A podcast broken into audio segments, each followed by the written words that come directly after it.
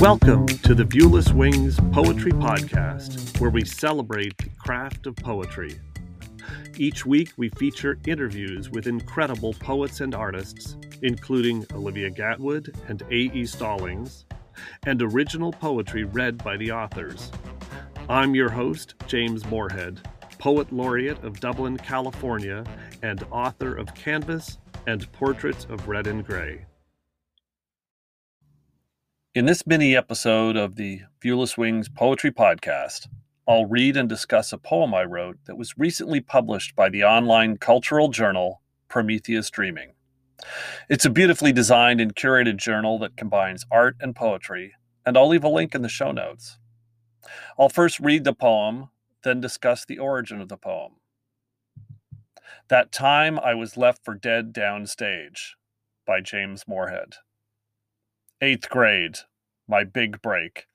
The play was something Western. I had a single line and every actor's dream a dramatic death.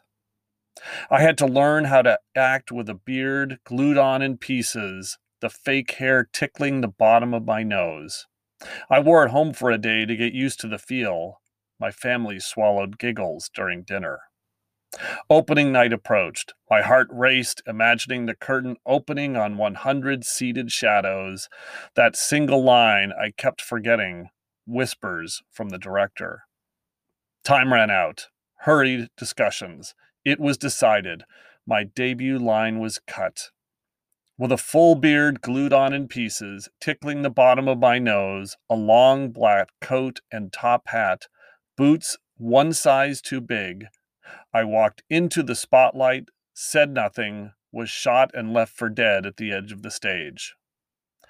I remember lying there, unable to move, eyes closed, silently mouthing my line over and over and over, sensing classmates' footsteps avoiding my corpse. First, this was a true story. I was extremely shy back in middle school, and it wasn't until university that I came out of my shyness shell and found a way to be comfortable in the spotlight. I was terrified, not just nervous, speaking in public, presenting in front of the class, dry mouth, heart racing, terrified. The eighth grade play about something Western was not a voluntary elective, it was a class project. I think I landed, air quotes, the role because I was tall and that suited the character. I had one line, was in full beard, glued on, and was shot and left for dead to start the first act. And I was so nervous I could never remember the line. That's all true. Turning the anecdote into a poem was tricky and it took multiple revisions. It's a humorous anecdote and slight, but something many people can relate to a fear of forgetting, of being exposed, imposter syndrome, of the spotlight. I decided to lean into the slightness of the anecdote by editing the original version into short, sharp lines, clinical statements, more like a police report documenting the crime scene in shorthand. I had an entertaining anecdote and a form that worked, but no ending. That's where I sprinkled in some creative license.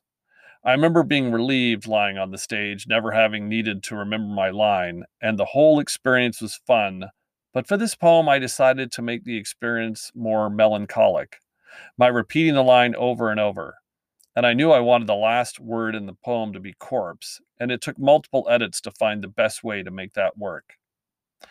The original title of this poem was Stage Fright, a solid, functional title, but not an attention grabber. Poet Morgan Lippard, who I interviewed on an earlier episode, check it out, she's a wonderful poet, gave me a powerful piece of advice. Think about poem titles more like headlines that makes you want to read more. That doesn't mean the title is clickbait or manipulative, but rather the title sets up the poem and pulls you in. She said in her experience, it has helped her get more poems placed successfully. With that advice ringing in my ears, stage fright became that time I was left for dead downstage. I tested the title with some friends, and it immediately drew a laugh. I've been asked whether or not I can remember that line now, the line I forgot many years later, and the answer is definitely not. It would be ironic and a terrific story if I could. And unfortunately, there weren't any camera phones filming everything back when I was in middle school. So the only record of that moment in theater will be this poem.